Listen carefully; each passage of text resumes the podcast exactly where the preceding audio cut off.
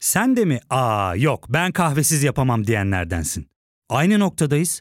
İlk ve tek kahve üyelik uygulaması Frink'le tanış. Hem bütçeni koru hem de hiç bitmeyen kahvenin tadını çıkar.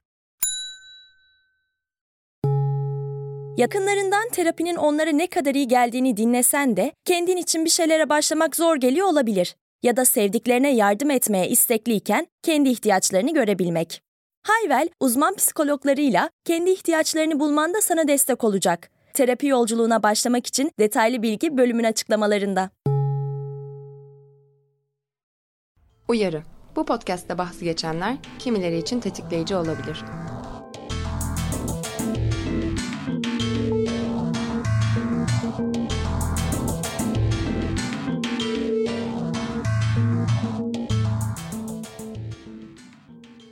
Merhabalar, ben Azal Sipahi. Mental Clitoris isimli podcast'in yapımcısı ve sunucusuyum. Bugün büyük bir sahnede oturuyorum şu anda. Üstümde gri bir tişört var, altımda siyah bir etek var. Saçlarım kısa ve kıvırcık, gözlerim kahverengi. Ee, ve karşımda da avukat Aslı Karataş oturuyor. Solumda oturuyor daha doğrusu. Merhaba, ben Aslı Karataş, avukatım. Açılımı Sen Bu Kadınların Avukatı mısın olan Tebuko platformunun kurucusuyum. Üzerimde siyah, beyaz puantiyeli olan siyah uzun bir elbise var. Saçlarım uzun uzun, kahverengi, omuzlarımdan aşağı dökülecek kadar uzun. Gözlerim kahverengi, ayağımda bir spor ayakkabı var ve Hazal'ın solunda oturuyorum. Arkamızda lacivert bir ekran var. Büyük bir sahnedeyiz. Dijital aktivizm sosyal ve veya politik değişim sağlamak için internet, cep telefonu, sosyal medya ve benzeri araçların kullanıldığı aktivizm biçimine deniyor. Dijital aktivizm örnekleri 80'li yıllardan beri hayatımızda olsa da Web 2.0 ile beraber daha fazla erişim olanaklarına sahip olmaya başladı. 2000'li yılların ortalarında sosyal medya platformlarının hayatımıza girmesiyle de dijital aktivizmin gücü ve etki alanı çığ gibi büyüdü ve büyümeye de devam ediyor. Bugün Sebuko girişiminin kurucusu Aslı Karataş ile WoW İstanbul kapsamında kendi dijital aktivizm yolculuklarımız üzerine konuşacağız. Merhabalar Aslı, nasılsın? Merhaba, iyiyim. Sen nasılsın? Ben de iyiyim. Çok çok teşekkür ederim. Daha önce seninle ya da Sebuka ile yolu kesişmemiş kişiler için kısaca kendinden ve Sebuka'dan bahseder misin? Tabii ki. Ben avukatım. 7-8 senedir aktif olarak avukatlık yapıyorum. E, aslında ticaret hukuku ve borçlar hukuku alanında uzmanlaşmış ve şirketlerle çalışan bir avukat iken liseden beri bu yana aslında üniversiteden beri de devam eden sivil toplum örgütleriyle gönüllü çalışmalarım olmuştu. Sonrasında profesyonel çalışmalarım olmuştu. Çok uzun yıllardır toplumsal cinsiyet eşitliği ve feminizm üzerine çalışıyorum zaten. Avukat olduktan sonra da hukuktaki cinsiyetçi düzenlemeler üzerine çok kafa yormaya başladım. Çünkü bir metin okuyorsunuz. Metinde diyor ki işte iş hukuku dersinde diyor ki kadın işçiler için bilmem ne. Ama bunu erkek işçiler için bir versiyonu yok. Sürekli bir farklı bir başlık altında. Konu bu, esasımız bu. Bir de kadınlar için de böyle böyle bir düzenleme var. Kadınlar şöyle olursa böyle böyle bir düzenleme var. Dolayısıyla metnin kendisinin bizatihi cinsiyetçi olmasının ne kadar problemli olduğu üzerinden bir içerik üretmeye başladım. Yazı yazmaya başladım. İlk bu başlattığım yani içerimi dile döktüğüm platform yazıydı. Hatta ilk böyle daha geniş kitlelere ulaşabilen yazım da erkekler için erkeklerin kanunu başlıklı e, genel ev düzenlemeleriyle ilgili mevzuatı eleştiren bir yazı idi. Çünkü o mevzuata da baktığınızda çok böyle o kadar müşteriler için yazılmış ki kesinlikle hitap ettiği kitle ve o dinleyicisinin erkekler olduğu varsayılarak kaleme alınmış bir metin. Sonrasında bu düzenlemelerin aslında iş yerini de doğrudan etkilediği üzerine kafa yormaya başladım. Çünkü işte iş yerinde cinsiyetçi pratiklerin de altında arka planında gene hukuki düzenlemeler de yatıyor. Yani işte doğum izni düzenlemesi de, evlenen kadının işten ayrılması halinde kıdem tazminatına hak kazanabilmesi de, iş yerlerinin kreş açma yükümlülüklerini çalıştırdıkları kadın sayısına bağlı olması da hep arka planda bir kanun metnine dayanıyor. Onun birbirini tetiklediği böylece benim hayatımda daha ayyuk hale geldi. Bu düzenlemeler iş hayatını değiştirmeli. İş hayatı kendi pratiklerini değiştirdikçe aslında evdeki dengelerinde dönüşmesi gerektiği, bunların birbirini hep tetikleyen aynı havuzda yer alması farkındalığı üzerine bu üç ana başlık belirleyip onun üzerine yazmaya, çizmeye başladım. Ve bir Instagram hesabı açtım sonrasında daha karşılıklı etkileşimi sağlayan. Ve böyle işler gelişti, büyüdü. Daha fazla insana ulaştıkça da daha fazla yerlere erişebileceğim ortamlar oldu benim adıma, fırsatlar da oldu. Dolayısıyla bugün bugün bir sürü başka e, başlıkta e, içerik üretebilir hale gelmiş oldum. Şahane olmuş. İyi ki yapıyorsun. Ee, çok teşekkür ederim. Bu noktada ben de sana e, gerçekten sormak isterim. Benim için e, feminist içerik üretmek, zaten adının feminist kelimesi bile o şimdi şimdi iade itibarını sağladığımız bir kavram. Bundan önce çok daha tukakalanan bir yerdeyken bir feminist aktivistliği üretmek bağlamında çetrefilli bir yolculuk idi. Bir de bunun aslında seks ve cinsellik ve cinsel sağlık ve haz odaklı bir şekilde yapmak ayrı ayrı bir macera alanı olmalı gibi düşündüm ve çok cesaret ve azim isteyen bir süreç olduğunu düşünüyorum. Adında bile var. Ben de biraz mental klitoris fikri nasıl doğdu? Nasıl bu bu yani içeriğimi bu başlıkta ve bu konu başlıklarında değerlendireyim fikri sende nasıl ortaya çıktı?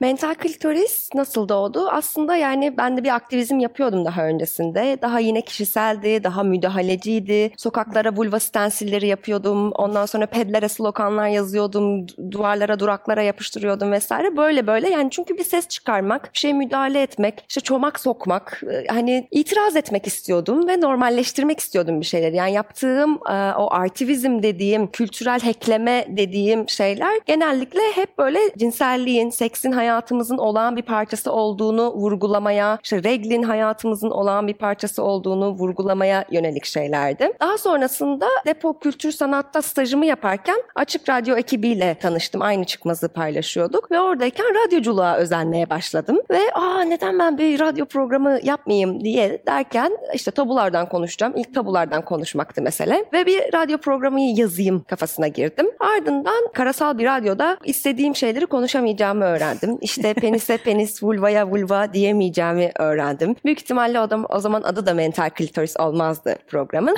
Daha sonrasında işte podcast ata vesaire derken kendimi podcast yaparken buldum. Onu da ilk aslında 16 bölümlük seks pozitif podcast projesi diye yazdım. Adı da yolda belli oldu. Tam olarak neler olacağı da yolda belli oldu. Ee, ve bugün artık 33 bölümü olan bir podcast ve burada da işte seks, cinsellik, cinsel sağlık, cinsel şiddet, toplumsal cinsiyet cinsiyet ve hazza dair konu ve kavramları konuklarla beraber irdeliyoruz da irdeliyoruz gibi bir yolculuktayız. Birazcık daha Sebuka'dan detaylı konuşalım istiyorum ben de. Sebuka.com'da hem bir karar arşivi var hem de cinsiyetçi hukuk, cinsiyetsiz ebeveynlik, feministing ve serbest köşe kategorilerinde yazıların yer alıyor. Sebuka'yı kurarken iş yerinde cinsiyetçiliği ele alacağım diye yola çıktım diyorsun ama hani bununla sınırlı kalabilmek mümkün olmamış. Onu da çok iyi anlayabiliyorum. Peki hem karar arşivini hem de yazılarının odağını açıklayabilir misin? Neden aslında dijital aktivizminin odağında da bu meseleler var? Tabii. Aslında karar arşivi meselesinin çok böyle komik bir arka planı var. Ben avukatlık stajını ilk yaptığım sırada her sabah işte inbox'ımıza şey geliyordu. Resmi gazetede o gün ne yayınlanmış? Resmi gazetenin kontrol edilmesindeki ana maksat aslında müvekkillerin iştigal konusuyla ilgili bir mevzuat değişikliği olmuş mu? Olduysa onu bil ve müvekkiline de hatırlat, bülten hazırla gibi bir maksadı var. Bazen de Anayasa Mahkemesi kararları ve Yargıtay kararları resmi gazetede ilan ediliyor. Ama bu esas değil yani her gün mutlaka ilan edilmiyor. Her karar mutlaka mutlaka ilan edilmiyor. Onlara da bakmak gerekiyor. İlan edilenlerin bir kritik önemi olabiliyor çünkü.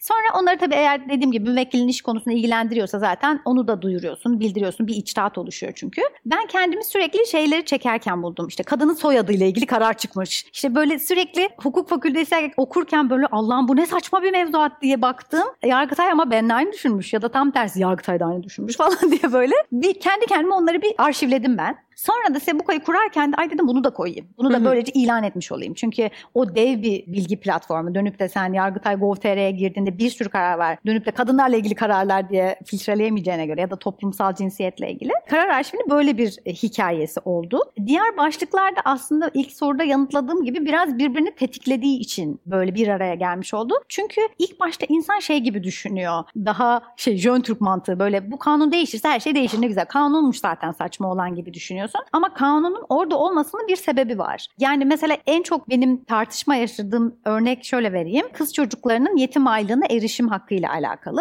Ölüm aylığı alması halinde oğlan çocuğunda yüksek okula devam etmezse 18 yaş, yüksek okula devam ederse 25 yaş sınırı var. Kız çocuğunda bekar olduğu sürece işte 70 yaşına bile olsa annesinden babasından sigortalı oldukları hallerde ölüm aylığı alabiliyor ölmeleri halinde. Allah'ım diyorum ne saçma bir madde. Yani bir kere şeyi söylememiş zaten kızlar okur mu okumaz mı? Evliliği koymuş. Hı hı. Evlenirse zaten ona kocası bakacak. Bir de annesinden babasından niye alsın falan demiş. Böyle başlı başına bir tuhaf madde. Sonra onu tartışırken ilk başta itiraz gelecek kesimin gene kız çocukları kadınlar olacağını fark ettim. Çünkü hani sen kendi kendine güzel güzel düşünüyorsun. Evet bu madde çok saçma. Böyle olmaması lazım falan diyorsun. Ama hayatın gerçekleri öyle değil. Öyle olması lazım o maddenin. Çünkü gerçekten de kadınların o ekonomik bağımsızlığı bununla çok ilintili. Gerçekten tıpkı soyadında olduğu gibi babadan kocaya devredilen bir e, süreç gerçekleşiyor. Onun için bunun böyle eş zamanlı yürümesi lazım. Hem evdeki rollerin değişmesi lazım. Evdeki roller değiştikçe zaten iş yerine vakfedilebilecek zaman da değişecek. O değiştikçe de zaten mevzuat da tetiklenecek. Bunların hepsi birbirini işaret eden, birbirine temas eden bir girift, bir üçlü. Bunu böyle bir tanesini değiştirirsek öteki de arkasından gelir diyebileceğimiz bir şey değil. Birbirini tetiklerse ancak o ihtiyacı doğurabilirsin. Dolayısıyla böyle şekillendi aslında benim hayatımda. Giderek de sonra arttı. Yani bazen şey oluyor. Feministing başlığında öyle yaptım. Bunu hiçbirine oturtamadım. en iyisi burada olsun. Yeni bir başlık. Orası benim böyle havuz başlığım gibi oldu böyle. Alakasız bir konudan bahsediyorum. İşte regl ile alakalı bir şeyden bahsediyorum. Üçüne de uymuyor falan. En iyisi orada yazayım falan gibi oluştu. Sonrasında serbest köşede zaten başka konuk yazarlar alayım gibi bir fikir doğmuştu. Onun üzerine şekillenmişti. Çok sürdürülebilir olmadı. Çünkü onun gerçekten bir emek yoğun bir süreci var. Dönüp bir sürü başvuru geldi. Onların hepsini okumam, bazı hallerde geri bildirim yapmam vesaire gerekti. Onu pek sürdüremedim. Ama o maksatlıydı yani. Biraz daha geniş erişim olsun. Başkaları da sesini duyurabileceği bir platform olarak görebilsin istemiştim. Çok da böyle şey tepkiler almadım böyle. Allah'ım niye bu içerik ne, ne alaka ya niye bundan bahsediyorsun diyen insan olmadı. Tam da mesela ben de sana onu sormak istiyorum. Benim yazım ya benim içeriğime insanların verdiği tepkiler genelde şey yuva yıkan, mutlu yuvalara nifak sokan hesap. Hani böyle biz böyle mutluyduk. Senin yüzünden işte gittim kocama saldırdım, kızdım ne biçim insansın dedim çünkü böyle olmaması gerekiyor falan gibi tepkiler aldım ve bunu da çok komik ve taraftan da gene de olumlu buluyorum. Sana da sanki böyle şey Allah'ım şu kadını dinlemeyin. Hani bu kadın gene nelerden bahsediyor derlermiş gibi hissettim. Yani kendimi senin yerine koyduğumda beni de çünkü cadılaştıran bir yerde. Hani o sıra dışı bir yerde. Sen de mental kültürist adını bile koyarken ne gibi tepkiler aldın? Ya da o alacağın tepkiler seni kaygılandırdı mı? Kaygılandıysan nasıl baş ettin bununla? Yani zaten böyle keyif törpüsü queer feministim dediğim için e, rahatsız etmek bu konuda hani klitoris dediğimde insanlar rahatsız oluyorsa Olsun. ben ondan çok mutlu oluyorum falan böyle. yani mesele de birazcık zaten orada onu diyebilmekti. Yani bugün böyle baktığımızda ya da işte duyduğumuzda diyeyim tecavüz tehdidi içeren küfürler böyle noktalama işaretleri yerine kullanılırken neden insanlar klitoris diyemeyesin falan yani onlar kullanılmasın bence zaten de tecavüz tehdidi içeren küfürler. Yani klitoris de diyebiliyor olmamız klitoris klitoristen bahsederken zaten klitoris diye biliyor olmamız lazım diye düşünüyordum. Ama tabii ki isme tepkiler bayağı acayip oldu. Hatta bir böyle aile grubunda paylaştım. En büyük dayım aile grubunda. Siz modernliği rezillikle karıştırdınız. Yani sadece klitorisi gördüğü için. Aslında işte e, mental klitoris nedir, ne yapmaktadır, neyin peşindedir gibi bir tanıtım bölümümü paylaştım ben onlarla. Dinlese işte çok şahane bir şey olduğunu, çok şahane bir şey olduğunu anlayacak falan böyle. Yani bilmiyorum belki de anlamayacak ama e, böyle orada klitorisi gördü diye biz modernliği rezillikle karıştırmış olduk. Onun dışında hani diyebilmek zaten çok önemliydi. Evet bir yandan da hani adımı neden kullanıyorumla karşılaştım. Ama zaten böyle bir kendi tabuları mes- mesele edilmiş bir içerikte bunu böyle adımı gizleyerek yaparsam eğer şey mesajını vereceğimi düşündüm. Hani bunları konuşabilmek için, seksi konuşabilmek için, işte hazlı konuşabilmek için benim ismimi saklamam gerekiyor gibi e, düşünülmesini de istemedim. O yüzden ismimi de hiçbir zaman saklamayı düşünmedim. Öyle bir şey aklımdan aklımdan geçmedi yani. Ve tabii ki de çok ilginç tepkiler alıyorum. Bir de cinsellik konuşan kadın olunca şey de oluyor. Rahat biri bu ya. Hemen her şeyi anlatabiliriz falan böyle çok acayip e, mesajlar, mailler vesaire alıyorum. İnsanlar benim rızamı almadan direkt cinsel hayatlarına dair detayları benimle paylaşabileceklerini düşünüyorlar. Yani sağlıklı sınırlar çizmekle alakalı zorlanıyorum. Çünkü her şeyi konuşabilirim ben gibi bir şey olmuş oluyor. Böyle şeyler yaşadım ama yani tahmin ediyordum ve tam da bunu yapmaya çalışıyordum aslında diyebilirim. Ama tabii e, sağlıklı sınırları çizmeye çalışıyorum. Zorlanıyorum, hemen yapamıyorum. Ya da başka bir şey oluyor. Yani bir detay görüyorum mesela. Evet bana çok detaylı bir şey anlatmış benim rızamı almadan ama aslında başından geçen bir cinsel şiddet olayını anlatmış. Orada hemen hani ne yapabilirim, nasıl yardımcı olabilirim, kimlere ulaştırabilirim gibi bir şeye giriyorum. Hani o zaman tamam sorun yok. Tetikleyici uyarısına tamam gerek yoktu falan gibi bir yerde koyabiliyorum ama tabii ki de gitgelli bir süreç yaşıyorum. O zaman ben birazcık daha Sebuka'ya döneceğim. Sana döneceğim. Sebuka'nın web sitesinin yanı sıra sen de girişte de bahsettin. içerik paylaşımı yaptığım bir Instagram hesabı da var. Bu hesapta toplumsal cinsiyete dair kavramları, söylemleri ve konuları da ele alıyorsun. Hatta kimi kavramlar benim de mental klitoriste ele aldığım kavramlardan. Böyle örtüştüğümüz içeriklerimiz de var. Bunları evet. görmek de beni çok mutlu etti. Peki bir de yani şey Instagram'da böyle takipçilerinle de bayağı bir etkileşim halindesin. Bir topluluk oluşturmuş bir haldesin. Web sitesi ve sosyal medya aktivizminde nasıl bir yer tutuyor? Neden yazı formatı ve neden Instagram? Önce neden web sitesini söyleyeyim. Web sitesi kurmadan önce de kendim bir sürü platformda yazıyordum. Önce işte dijital topuklarda yazmaya başladım. Ki web sitesi kurmamı da teşvik eden e, dijital topuklar kurucusu Elif'le Perihan'dır yani canlarım. Tam olmaması gerekir ya böyle şey yaparsın gibi. Yanında çalışan bir sana kendi işini kur, kendi işini kur demezsin ya. Onun gibi bir şey böyle. Aç aç kendi web sitesi aç falan diye beni teşvik eden şahane kadınlar. Tam da kadın güçlendirme dediğimiz böyle bir şey. Şöyle oldu. Şimdi dijital topukların da bir konu başlığı var, içeriği var. Benim yazı ürettiğim diğer diğer platformlarında bir kendi ana konusu var. Ha böyle bir yazı yazdım onu buraya yollayayım. Böyle bir yazı yazdım onu buraya yollayayım gibi bunu belirlemem gerekiyordu. Ama kendi web sitemi kurduğum zaman istediğimi yazarım. Konuyu da kendim belirlerim. Alt başlıkları da kendim belirlerim. Kelime sayısını da kendim belirlerim. Koyacağım resmi de kendim belirlerim. Dolayısıyla o alanı açsın diye web sitesi kurmak istedim. Bir de bir portfolyo olsun istedim. Yani sağa sola gönderdiğim yazıların da hepsi aynı yerde bir biriksin istedim. O benim bir arşivim olsun istedim. Neden yazı? Kendimi yazıyla en iyi ifade ediyorum aslında. Bu biraz belki mesleğimle mesleğimle de alakalı. Avukat olmak da özellikle özel hukuk alanında çalışan avukat olmakla da alakalı. Yüksek lisansımı da özel hukuk üzerine yaptım ben. Yazılı ilerliyor her şey. Her şey yazılı ve dokümente ederek ilerlemelisin. Ve ben politik olarak doğru kelimeleri seçmek, e, doğru şekilde ifade etmek meselesini çok önemsiyorum. Konuşurken bazen hatalı davranabiliyorum. Onu geri alamıyorum. Ya ben aslında onu demek istemedim. Orada o kelimeyi kullanmasam daha iyiydi aslında gibi kaygılar taşıyorum. Yazıda o yok. Yani ben önce kendi zaten iskeletim metin belirliyorum, yazıyorum. Sonra dönüp okuyorum. Ha burada bunu demesem iyiymiş diyorum. Burada bir anlatım bozukluğu olmuş, bunu düzelteyim. Bu tam anlaşılmıyor diyorum. Benim için daha güvenli bir format. Daha kendimden emin olarak sunabileceğim bir format. Ve kalıcı bir format. Onu da önemsiyorum. Sosyal medya aktivizmi kısmı aslında Instagram olması biraz tesadüf oldu. Yani ben daha yeni anne olmuştum ve çok yoğun şekilde Instagram kullanıyordum. Çünkü Instagram öyle an- analar forumu. Instagram annesi miydin? değildim. Öyle miydim bilmiyorum. Şu an değilim. İnsan bazen kendi kaybediyor çünkü. Çocuğuma bakın. Çocuğum benim büyüdü. Sonra hangi platformun kullanıcısıysa o platformda içerik üretmek daha kolay oluyor. Dolayısıyla ben daha çok Instagram'ı biliyordum. Instagram'da açtım. O sırada başka bir yer kullanıyor olsaydım belki orada açacaktım. Ama mutlaka bir karşılıklı iletişime geçebileceğim bir mecra olmalıydı. Çünkü bu gerçekten çok besleyen bir durum. Karşı taraftan geri bildirim almak. Birisi sana ah tam da benim başıma gelen diyor. Ha bu konuda daha çok içerik üret diyorsun. Bir kısım diyor ki sen böyle diyorsun ama işin bir de bu boyutu var diyor. Ha hakikaten diyorsun. Dolayısıyla o seni çok besliyor. Karşı tarafın sana ay burada şu onları okudum ve bu bana çok iyi geldi, beni çok güçlendirdi, iyi ki varsın demesi de seni çok motive ediyor. Tamam diyorsun. Yani bu iş çünkü çok emek isteyen bir iş. Bir taraftan bir sürü başka işin varken bir taraftan bunu sürdürmen gerekiyor. Dolayısıyla da o motivasyona ihtiyaç duyuyorsun. Bir karşılık almadığın noktada ya ben bunu niye yapıyorum ki? Kim okuyor ki bunları? Niye yazıyorum ki diyorsun. Ama bir gün sana birisi mesaj atıyor. Ya diyor işte böyle uzun hayatını yazmış bir mesaj atıyor. Ay diyorsun ya beni bu kadar yakın hissetmiş ve yani sınırları ihlal eden versiyonuyla söylemiyorum. Kendince duygu dünyası dünyasıyla alakalı bir şey anlatıyor. Ne kadar güçlendiğini, ne kadar iyi geldiğini anlatıyor ona. Ve o izi bırakmış olmak seni çok teşvik ediyor. Tamam diyorsun devam et, devam et. Ne kadar yorucu olursa olsun devam et. O yüzden iyi ki sosyal medya versiyonuna da dönüştürmüşüm. Yani hani bu sadece web sitesinde kalmamış ya da kendi kendime ki o yazılar sonra bir kitaba dönüştü. Yani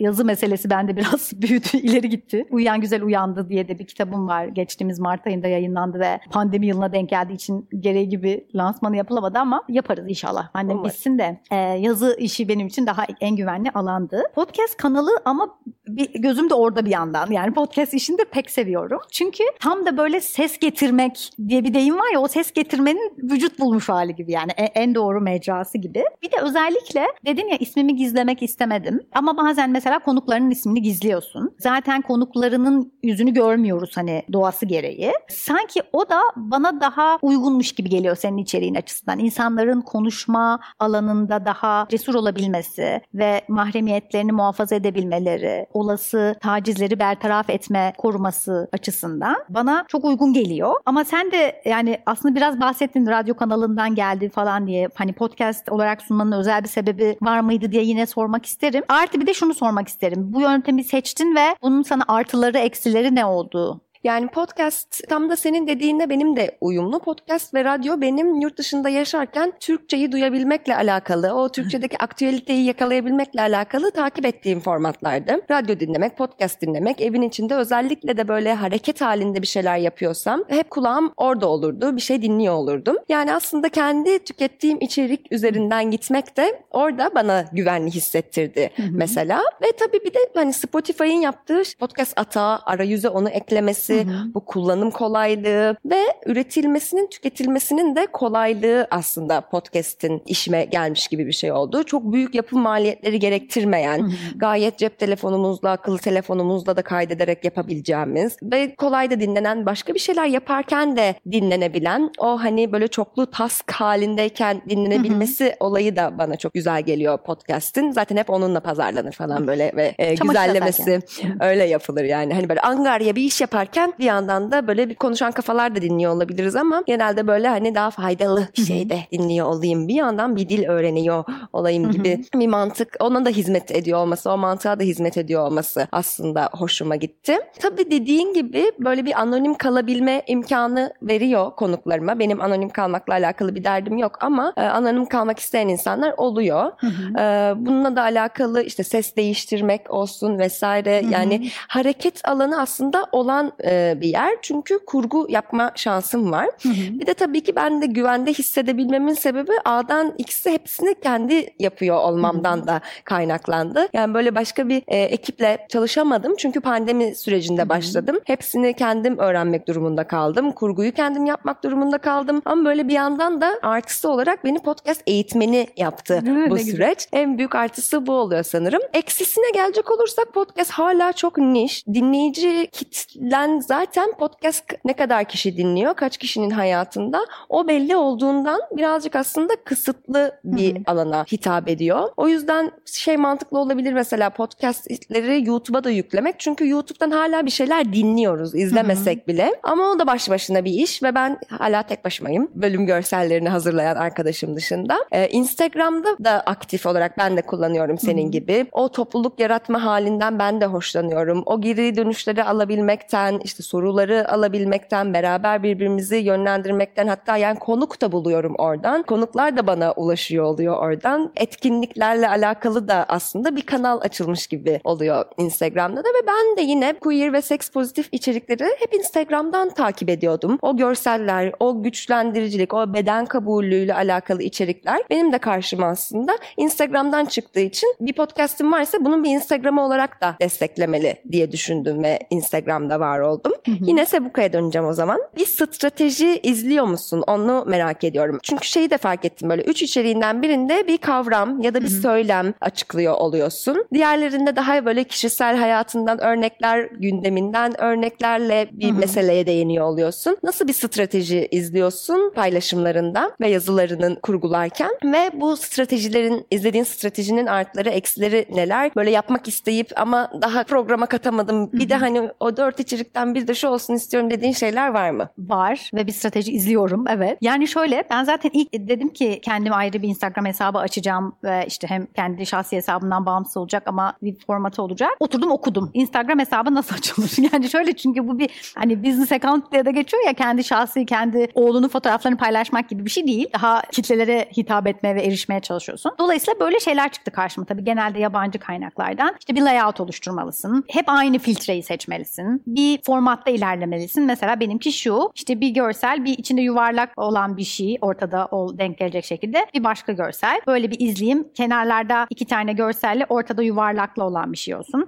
Bir renk belirleyeyim. Sebuko'nun logosu turkuaz rengi. Dolayısıyla benim seçtiğim filtre de turkuaza yakın olsun. Üstelik de o seçtiğim yuvarlak da turkuaz olsun. Gibi böyle bir göze hitap eden o teknik biçimsel okumalar yaptım. Hangi programlar bunun için daha avantajlı? Neyi yükleyebilirim ücretsiz olarak? Ve neye bakmam bakmam lazım. Yani ben ortalama ben avukat bir insanım sonuçta bir görsel sanatlar uzmanı vesaire değilim ama bir Instagram kullanıcısı olarak gördüğümde ne gözüme güzel görünüyor ve ne bağlıyor birbirine gibi bir ön çalışma yaptım. O ön çalışmadan sonra oturdum o içerikleri ortaya döktüm. İçeriklerin kendisinin ne olacağı konusunda da yani sadece şekli biçimsel olarak değil de içeriye ne koyacağım konusunda da oturdum bir takvim çıkardım gerçekten. Ama ben yani zaten 12 yaşından beri düzenli ajanda tutan bir insan falanım. Yani karakter olarak zaten buna aşırı yatkınım. Mesleğim de buna çok yatkın. Her şey süreli, 7 gün cevap süresi vesaire falan. Yani ona bağlı kalmanın çok önemi var ajandaya ve önden bilmek istiyorum yani 3 gün sonra ne paylaşacağımı. Öyle bir takvim çıkardım kendime. Oturdum yaptım işte bunu böyle yap, şunu şöyle yap. Sonra işte dediğin gibi iç posta bir kavram koy. Sebuko sözcük diye bir şey çıkardım. O Sebuko sözcükte ama atıyorum yenge de var. Yani hani böyle bilmediğimiz bir sözcük değil her zaman ya da yeni öğrendiğimiz bir sözcük değil ama başka anlamlar yüklediğimizi fark edeyim benim sonradan ve bunu paylaşmak istediğim bir sözcük. Ee, böyle şeyler ortaya çıktı. Sonra kitap çıktıktan sonra kitaptan alıntı yaptığım bir format oluşturdum. Onu da böyle belli aralıklarla ama aynı paterni izleyerek 3 post sonra koyacak şekilde hazırladım. Bunun hem sürdürülebilirlik açısından faydalı olduğunu düşünüyorum. Çünkü ne yapacağımı biliyorum. Bir yol haritam var. Hem de dediğim gibi güzel, göze güzel görünmesinin de bence bir önemi var. Çünkü Instagram biraz öyle görsel içerik de önemli bir platform. Dolayısıyla bunun hazırlığını evet önden yaptım. Bununla ilgili aslında ne yapmak istiyorum da yapamıyorum. Biraz daha belki de videoya işte o şimdi Reels çıktı falan ya mesela onlara biraz odaklanmam gerekiyormuş gibi geliyor. Çünkü bir de algoritma meselesi var. Onları çok öne çıkarıyorlar. Ötekileri çıkarmıyorlar. Kimse görmüyor senin özene bözene yazdığın bir şeyi. Ama bir şey çektiğinde Reels işte 3, 3 saniyelik 5 tane montajladığında o işte herkesin önüne o çıkıyor falan. Dolayısıyla biraz oralara sanki odaklanmam gerekiyormuş gibi geliyor ama ya ben de tek kişiyim ve böyle bir eğitimim olmadığı gibi böyle bir ilgim de yok. Hani böyle biraz şey kafasıylayım. Zaten isteyen açar bakar falan. Hani böyle herkesin önüne düşsün diye uğraşamam. Ben bir ürün satmıyorum neticede falan gibi bir kafadayım. O yüzden de çok ona odaklanmıyorum henüz. Yapmayı isteyip de yapamadığım ama aslında çok da kafa yormadığım için yapamadığım bir başlık o. Ben de aynısını mental klitorisi dinlerken düşündüm. Dedim ki ya her şey ne kadar derli toplu gidiyor. Konu hiç kopmuyor. Şimdi bir taraftan çok iki kişi sohbet ediyor aslında arasında. Hani hem bir kağıttan bir şey okurmuş gibi de değil ama sohbet eder gibi de değil. Çok düzenli, programlı. Bir de yeni bir konudan bahsediyorsun. Benim için yeni, ilk defa duyduğum bir şey. Ama hiç sıkılmadan ve ilgim dağılmadan dinleyebiliyorum. Yani bunu böyle bir taraftan şey hissi verdi bana. Bu podcast işi zannettiğim kadar kolay değil galiba. bir çünkü ön çalışması var. Post prodüksiyonu var gibi geldi. Nasıl yapıyorsun? Nasıl bir hazırlık aşaması yürütüyorsun? Ben de onu merak ediyorum. Ya fark ettin mi? Biz en çok kahveye para harcıyoruz. Yok abi, bundan sonra günde bir. Aa, sen Frink kullanmıyor musun? Nasıl yani? Yani kahvenden kısmına gerek yok. Frink'e üye olursan aylık sadece 1200 TL'ye istediğin çeşit kahveyi istediğin kadar içebilirsin. Günlük 40 TL'ye sınırsız kahve mi yani? Çok iyiymiş. Aynen. Hatta şu anda 200 TL'lik bir indirim kodu da var. E hadi hemen indirip üye ol da bu fırsatı kaçırma. Terapiye başlamak, içinden çıkamadığın döngüleri kırmak, bazı yanlış bulduğun kararlarını değiştirmek ve kendinle beraber daha huzurlu bir yaşam inşa etmek için atabileceğin en değerli adımlardan biri. Hayvel ile yoğun yaşam tempona uyum sağlayarak online terapi seanslarını takvimine göre ayarlayabilirsin. Bini aşkın uzmandan sana en uygun terapisti seçebilir, PodB10 koduyla indirimden yararlanabilirsin. Detaylı bilgi açıklamalardaki bağlantıda. Konukla anlaştık diyelim. Bu konu üzerinde konuşacağız diyelim. Ben öncesinde şimdi artık bir de şey yapmaya başladım. Konukla ön görüşme yapıyorum. Hı hı. Çünkü hani gerçekten anlaşabiliyor muyuz? Rahat rahat konuşabilecek miyiz? Belli kavramları ben daha kapsayıcı kullanmak istiyorum. Genitallere cinsiyet atamıyorum. Dikkat ettiğim şeyler var. Hı hı. Bunlardan hani bunlardan dikkat edebilerek bu konuyu konuşabilecek miyiz gibi kaygılarım hı hı. eklemlendi süreçte hani yayınlarıma. Hı hı. O nedenle de ilk bir ön görüşme gerçekleştiriyorum. Anlaştıktan sonra kayıttan önce konuğumla paylaştığım bir akış hazırlıyorum. Akışta giriş metni, sorularım, bazen konuk unutur diye söylemeyi unutursa ben söylerim diye cevaplarım da olmuş oluyor. Birazcık emrivaki gibi algılayabiliyor bazı insanlar ama onu açıklıyorum. Diyorum ki hani bunlar böyle ben söylemeyi unutursam diye kendime aldığım notlarım. Sen söylemeyi unutursan benim hani ekleyeceklerim olarak. E sen bunları da söylemek durumunda hissetme kendini. Ha, söylersen ne ala ama kesinlikle öyle bir şey hissetme. Bu akışı paylaşmak iyi oluyor çünkü bir hazırlık yaparak yaparak gelmesi için konuğunda çok faydasını gördüğümü söyleyebilirim. Yani çok özen gösteriyorum. Konuğun da özen göstermesini istiyorum. Böyle küçük baskılar kurduğum bir taktik diyebilirim aslında akışı paylaşmakta. Ki gazetecilik pratiğinde böyle işte sorular verilmezdir dıt dıt dıt falan gibi böyle öyle bir şeyden geliyorum ama böyle konuğun ağzından çok sıcak bir şey almaya çalıştığım bir şey yapmıyorum zaten. Yani daha böyle açıklayıcı formatta konuşuyoruz. Bir kavramdan konuşuyoruz, bir konudan, bir meseleden ya da konuğun işte e, öznesi olduğu bir şeyden bahsediyor oluyoruz. O yüzden o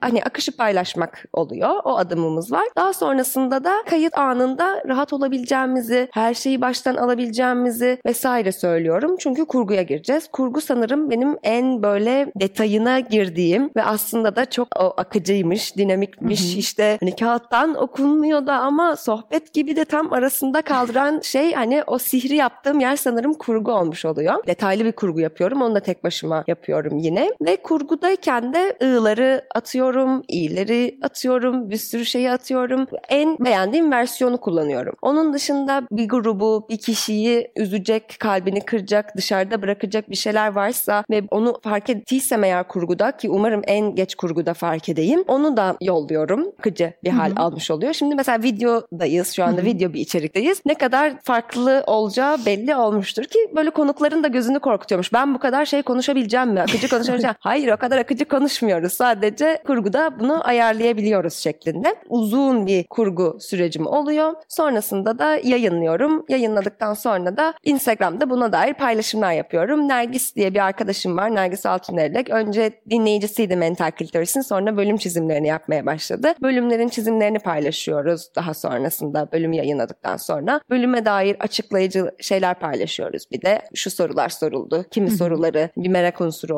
oluşturmak için. Ama benimki seninki kadar nasıl diyeyim bir plan içerisinde ilerleyemedi. En başta çünkü Nergis yoktu. Böyle paylaşımlar yapmıyordum. Baştan çok onu ön göremedim yani. Bir de Instagram'ın topluluk kuralları benim içeriklerimi birazcık uymuyor. Yani kaldırılan içeriklerim oluyor, görsellerim oluyor. Bunda işte cinsellik tarifi ya da çıplaklık olduğu için yeni artık 20 Aralık'ta en son değişen topluluk kurallarıyla da işler iyice sıkılaştı. Yani Instagram ne kadar benlik artık onu çok bilemiyorum ama şu an için podcast iyi orada her şeyi konuşabiliyorum. Evet, İstediğim süper. şeyi söyleyebiliyorum. Bu şekilde ilerliyor. Bir de ikimiz de hani toplumsal cinsiyet eşitliğini mesele edinmiş insanlarız kendine ve birbiriyle örtüşen içeriklerimiz de var hani onu da söylemiştim. Kendi üreteceğim içeriklere de ilham olsun bir yol gösterici olsun diye soracağım bu soruyu sana. Bu mental klitoris'in de kendine konu edindiği seks, cinsellik, cinsel sağlık, cinsel şiddet ve hazza dair bir hukukçu olarak, e, Sebuka'nın kurucusu Aslı olarak, kadın olarak, anne olarak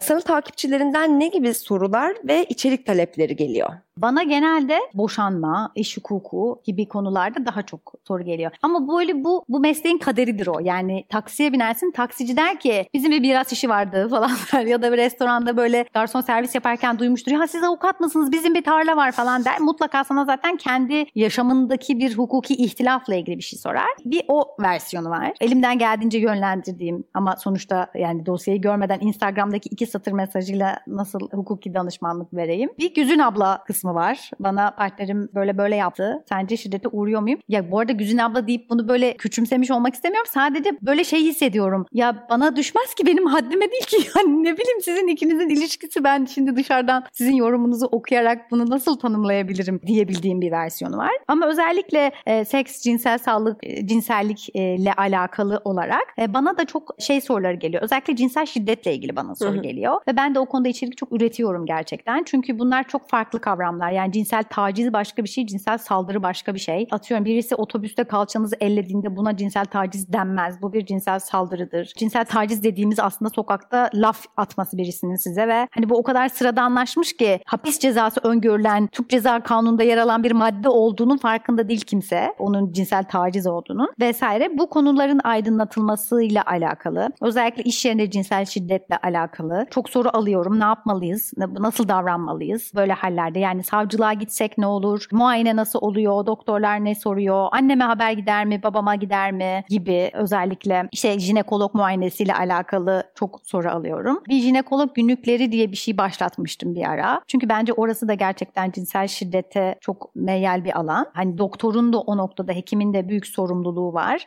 Nasıl davranması gerektiğiyle ilgili çok özenli ve hassas olması gerekiyor. Bazen tıp fakültelerine konferanslara gidiyorum. Çok mutlu oluyorum. Çünkü böyle şey gibi geliyor. Alan bunların hepsi yarın öbür gün şimdi jinekolog, adli tıp uzmanı falan olacak. İyi ki bunların hepsini bunları söyledim falan diye böyle mutlu oluyorum kendi kendime. Çünkü böyle şey geri dönüşleri de alıyorum öğrencilerden. Özellikle tıp öğrencileri bu alanda bence çok çalışkan benim deneyimime göre. Ha hakikaten hiç böyle düşünmemiştik. İyi ki söylediniz falan gibi bir sosyal bilimler bakışı oluyor onlar için. İşte aydınlatılmış ona mı konuşuyoruz vesaire. Çünkü tıp da biraz daha patriarkal bir yerde ya ben biliyorum sana söyleyeyim doğrusunu sen hasta sen ne bileceksin falan gibi bir alanda. E, şekillenen başlıkların biraz öyle oluyor. Cinsel suçlar halinde sanığın beden muayenesi, iç beden muayenesi vesaireyle alakalı.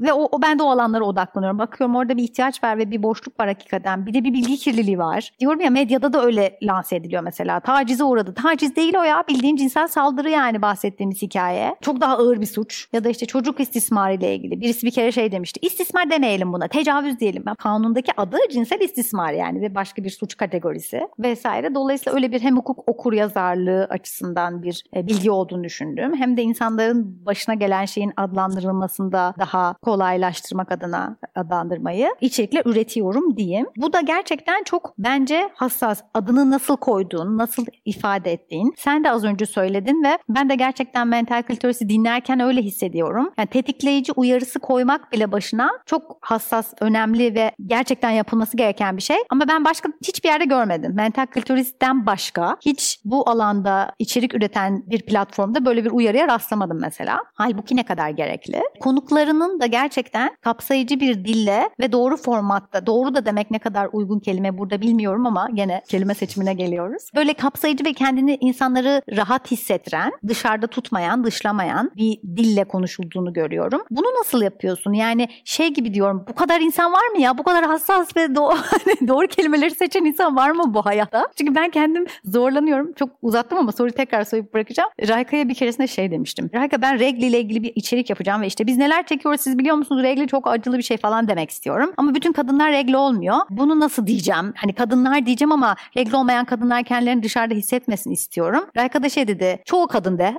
çoğu kadın regl oluyor de geç ya da bir kısım kadın regl oluyor da geç. O kadar kolay ki aslında bazen de kapsayıcı olmak. Dönüp de şey diye yazman gerekmiyor. Uzun uzun yaz. İşte regl olmayan kadınlardan özür dileriz falan demen gerekmiyor yani bunu yazmak için. Daha düşündüğünde çok daha sağlıklı yolları var. Senin içeriğinde de bunu çok e, gerçekten ben iyi sağladığını düşünüyorum. Bunu nasıl yapıyorsun? Konuklarını nasıl seçiyorsun? Konuklarını bu anlamda nasıl yönlendiriyorsun diyeyim. Zaten bir dönüşüm sürecini de yani ben de değişiyorum. Ben de dönüşüyorum. Daha kapsayıcı hale getirmeye de çalışıyorum. Oralarda yapıcı eleştiriler çünkü aldım zamanında ve bunlardan çok hoşlanıyorum. Çok iyi geliyor. Orada bir dönüşüm başlatıyor bende. Bir öz eleştiri veriyorum. Özür diliyorum. Daha sonrasında da hayatıma da gerçekten etki ediyor. Mesela genitallere cinsiyet atadığım için ve bu trans dışlayıcı olduğu için bir uyarı almıştım. Çok haklı bir uyarıydı. Ve o gün bugündür sanırım bir iki kere o da alışkanlıksa çıkmadı gerçekten hani genitallere cinsiyet atama vaziyeti. Daha sonrasında pornodan bahsederken etik porno alternatif porno ve ana akım pornodan bahsederken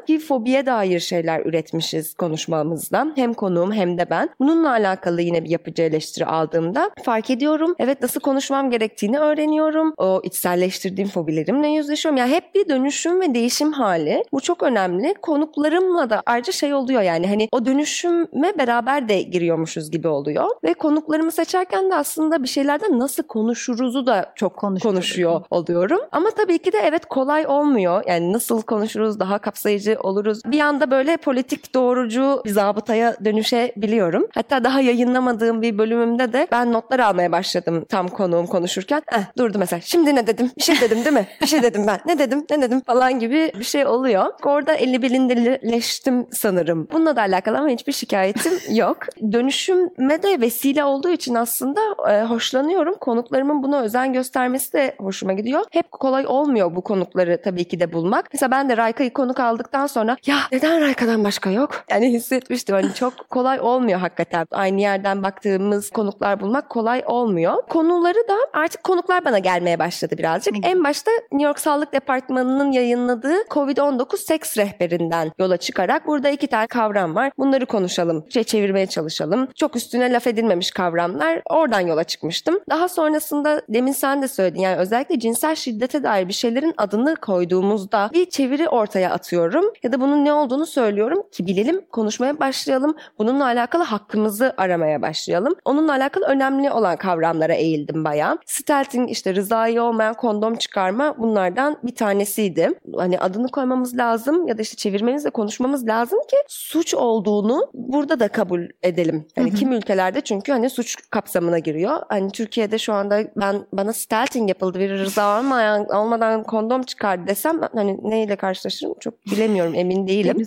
Benimle bunu konuşur musun ya da işte takip ettiğim beğendiğim biri oluyor ben ona ulaşıyorum gibi yol izliyor haldeyim. Bir de tabii ki de dinleyicilerin talepleri olmuş oluyor. Bu konuda bir bölüm yapmalısın, bu konuda bir bölüm yapmalısın vesaire gibi. Onları da kate alıyorum. O zaman gelelim birazcık daha bu yıpranma hallerine. Çünkü yani cinsel şiddet konuşuyoruz. Travmalarını paylaşıyor insanlar bizimle. Travmalardan konuşuyoruz. Kendi travmalarımız var. Bir hukukçusun, bir kadınsın, bir aktivistsin. Böyle burnout dediğimiz o yıpranma, kala kalma anların oluyor mu? Ya da iyi olma halini nasıl korumaya çalışıyorsun? Onu merak ediyorum. Taktik istiyorum.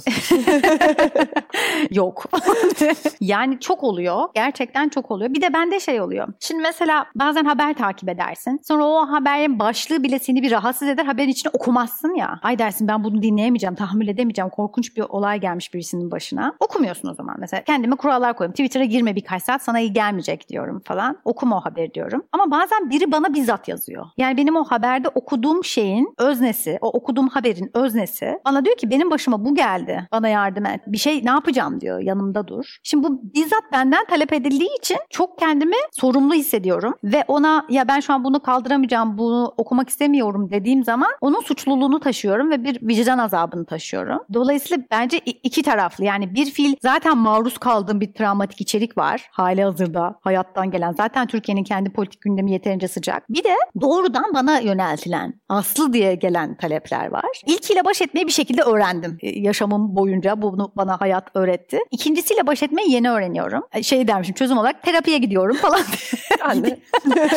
yani öyle de hakikaten bir yandan. Bir sürü hayatta mesele var bir ucundan tutmamız gereken e, ve zaten bir içerik üreterek bir fayda sağlamaya çalışıyoruz. Bir fark yaratmaya çalışıyoruz. Ama her şeyde yapamayız. Her başvuruya da yanıt veremeyiz. Çünkü veremiyoruz. Veremem de zaten. Bu biraz şey gibi hani uçakta önce kendinize takın sonra çocuğunuza takın gibi bir şey vardır ya. Sen o kadar içeriye o kadar maruz kalıp kalıp kalıp hepsine yardım etmeye çalışıp kendinden verip kendinde neler yaşadığını hiç düşünmeden bir noktadan sonra hiçe sayarak ve işte dediğim gibi yine kendini feda ederek buna vakfettiğin zaman bütün varlığını benliğini sana bir şey kalmayacak. Aslında bence en büyük sorumluluğumuz kendimize, kendi ruh sağlığımıza ve beden sağlığımıza. Dolayısıyla biraz onu kendime ikna etmeye çalışıyorum. Yani o, öyle aşıyorum. Aslında buna yanıt veremiyorsan şu anda o mesajı okuyamıyorsan demek ki buna gücün yok demek. Biraz kendinle ilgilen, yarın okursun. Bazen böyle hızlı geçiyorum. Her detayı okumuyorum. Çünkü bazen çok ayrıntılı ve çok benim gece rüyalarıma gireceğini düşündüğüm içerik olabiliyor. Sonra şey diyorum işte seni şuna şuna yönlendirebilirim istersen. Onun telefonu bu e-mail istersen onu ara ve o sana yardımcı olacak dediğim bir sürü bu bir herhangi dernek vakıfta olabilir. Bir başka bir meslektaşım da olabilir. Mutlaka birine yönlendiriyorum. Kendim altından kalkabiliyorsam kendim altından kalkıyorum. Ama şeyi öğrenmeye çalışıyorum aslında. Her şeyi yapamayacaksın ve yapamamak da aslında sana kendini kötü hissettirmemeli. Çünkü bazen de bu kadar oluyor. Yu yapıyorum. Bir de bu hani öfkeli feminist prototipi vardır ya. Yani bende de var. Böyle şey diyorum. Çünkü öfkeliyim yani. Hani buna engel olamıyorum. Çünkü öfkeliyim. Bazen kendimi dinlerken bir yerde bir şey konuşurken böyle kontrolden çıktığımı fark ediyorum. Böyle bağırıp çağırıyorum falan. Şey diyorum keşke o kadar bağırmasaymışım ya. Biraz daha keşke sakin konuşsaymışım diyorum. Çünkü şey karşı tarafa da verdiği o tansiyon yüksekliği bir noktadan sonra benim söylediğim şeyin önüne geçiyor. Benim söylediğim şeyi duyamaz hale geliyor benim o öfkeme maruz kalmaktan. Onunla baş etmeye çalışıyorum. Sende de mesela senin içeriğinde de hep öyle atıyorum ortaokuldaki cinsellik derslerinde de böyle kikir kikir kikir yani cinsellik dersi bile değil biyolojinin üreme ünitesine gelirsin ve herkes kikir kikir kikir der ya. Böyle bir gerçekten kikirdeşilen, yüzünü kapatılan, utanan, sessizce hıs, fısıltıyla söylenen konuları konuşuyorsun. Ve çok sakin, huzurlu, sanki her gün herkes bunu konuşuyormuş konuşuyormuş gibi bir havayla konuşuyorsun. Bana çok iyi geliyor. Benim açımdan olağanüstü güçlendirici. Benim de toplumla kendimle konuşmamı çok şekillendiriyor böyle içeriklere maruz kalmak. Ama bunu nasıl yapıyorsun? Sanki ben hep kikirdermişim gibi geliyor sanki. Nedir Yani- sırrı? Çok beceremiyordum zaten aslında. Bir de ilk başlarken de heyecanlıydım ve ben de kikir demeden konuşmayı çok beceremiyordum. Ama bu bölümleri koydum, yükledim. Daha sonrasında ekşi sözlüktedir vesaire falan. Hani iki ergen geçmişler, bunu konuşuyorlar falan gibi şey yorumlar geldi. Yine o sihri yaptığım ve sırrım kurgu olmuş oluyor aslında. Kikirdekleri siliyorum ya da böyle sesini alçaltıyorum. Çok böyle içeriğin önüne geç- geçirmeyecek hale getiriyorum. Hani sakin değilim aslında. İçeriği kaydederken kayıt esnasında sinirlendiğim, laf ettiğim şeyler oluyor. Balans tutturmaya çalışıyorum orada. Sinirlendiysem yine sinirli olduğum bir kısım olduğunda bu evet öfkelilik yer alabilir. Bu burada olsun istediğimde çünkü öfkeliyim. Çünkü evet keyif kaçıracağım burada tam da demek istediğim yerlerde onu tutuyorum. Ama o yine güvenli alanımda olduğum için aslında onun ayarlamasını öyle yapabiliyorum. Yani ben de sakin değilim. yani böyle öfkeliyim. Ve bunu daha çok aslında Instagram'da paylaşımlarda falan o öfkeli ben çıkabiliyor. Çünkü o güvenli alanımdan birazcık daha çıkmış oluyorum ve bir yerden sonra didişmeye başlıyorum. Kimi zaman didişecek enerjim oluyor. Kimi zaman olmuyor. Yani insanların çok rahat laf ettiği, çok rahat yeniden böyle cinsel şiddet üretebildiği meselelere eğildiğim için orada çok saçma sapan yorumlar gelebiliyor. İşte Hazal Hanım insanlar aç aç siz burada ne konuşuyorsunuz? Porno mu konuşuyorsunuz? Bilmem ne gibi şeyler oluyor. Oralarda da hani peki bunun hakkındacılıkla bir şey demem lazım, bir şey açıklamam lazım falan oluyorum. Buralarda da sakin kalamıyorum. Bir cool olamıyorum ya da bir prensip belirlemedim. Sadece bu şekilde cevap vereceğim ya da işte e, buyurunuz mail adresime sizi yönlendireyim falan gibi bir şey belirleyemedim. Bazen didişiyorum, bazen de sakin kalabiliyorum gibi olmuş oluyor. Sallamadığım olmuş oluyor. Ama yayınlarda bunun olmamasının sebebi Kurgu. aynen, aynen öyle. Böyle web sitesinden, Instagram'dan, podcast'ten konuştuk. Dijital aktivizm yapabileceğimiz e, bir sürü başka format ve platformlar da var. Birazcık videodan da bahsettik. Sence başka nerelerde olmalıyız? Yani podcast hazırlığında olduğunu da görmüştüm. İlerleyen günlerde ise Buka ve Aslı'yı başka nerelerde göreceğiz, duyacağız, okuyacağız diye sormak istedim. Tabii ben bir podcast kanalı açacağım çok yakında. Birkaç çekim yaptık kenarda duruyor. Yaptık diyorum çünkü bir stüdyo çekimiydi. Ee, sonra kendimce bir altyapı hazırlığı yaptım. Diğer kısmını evde yapacağım. İnşallah kurgusunu da beceririm. Dolayısıyla çünkü e, konuşmayı da seviyorum. Hani başta yazmayı seviyorum dedim. Senin de söylediğin gibi kurguyla o konuştuğum şeyleri düzenleme ve yeniden oluşturma imkanı da veren bir alan. Dolayısıyla bana da güvenli geliyor tıpkı yazı gibi. Daha çok insana erişebileceğini düşünüyorum. Çünkü benim de bazen okumaya her zaman ayıramadığım vakti dinlemeye vakit ayırabiliyorum. Çünkü işte araba sürerken ne bileyim işte bulaşık makinesi yerleştirirken gibi zamanları da değerlendirebildiğim için. Dolayısıyla podcast şimdi ö- önde yakın gelecekte gördüğüm şey. Sonrasında neler olur bilmiyorum. Çünkü zaten bu biraz daha maksimum dijitalleştik ya korona ile vesaireyle pandemiyle alakalı olarak. Sanki yeni platformlarımız olacak ve yeni yollarımız da açılacakmış gibi geliyor. Benim henüz öngörebildiğim değil. Benim öngörebildiğim podcast. Ben de bu vesileyle sana bir deneyimli podcastçı olarak sormak isterim. Kimler podcast yapmaya daha uygun sence? Yani hem kimin içeriği daha uygun diyeyim hem de nasıl becerileri olan insanlar podcast yapmaya daha uygunlar? Çok derya deniz bir alan olduğu için podcast dünyasında aslında hani konuşmak isteyen herkes podcast yapabilir diye düşünüyorum ben. Bir de kendine alışmakla da alakalı. insan sesine çok yabancı mesela. Sesine alışmakla da alakalı şahane bir pratik oluyor. Bir sürü insan podcast e, yapabilir. Güzel bir hazırlıkla, e, özen gösterilerek. Çünkü yapabileceğimiz çok fazla şey var podcast'te. Ses efektlerini kullanabiliriz, kurgu anlatabiliriz, tiyatro olabilir bu. Yani gerçekten her yere gidebilecek bir şey. Herkes bence bir ses atabilir bu işe diye düşünüyorum. Ve de ilk denemede başarılı olunmayabilir. Onun da hep böyle podcast eğitmen eğitimini aldığım kişi de hep söyler. Benim dördüncü podcastım sonunda insanlar tarafından dinlenmişti diye. Yani ses çıkarmak, onu duyabilmek, arşivlemek güzel bir şey bence. İlk podcast'ten bir anda görünür olmazsa, çok dinlenmezse kişiler çok da şey yapmasın. Ee, Cesaretleri kırılmasın. Aynen öyle düşünüyorum. Çok çok teşekkür ediyorum Aslı. Benim söyleyeceklerim bu kadar. İyi ki geldik. İyi Evet, ki. Tanıştık. İyi ki öyle. buluştuk. Çok teşekkürler. Ben de çok teşekkür ederim. Çok keyif aldım.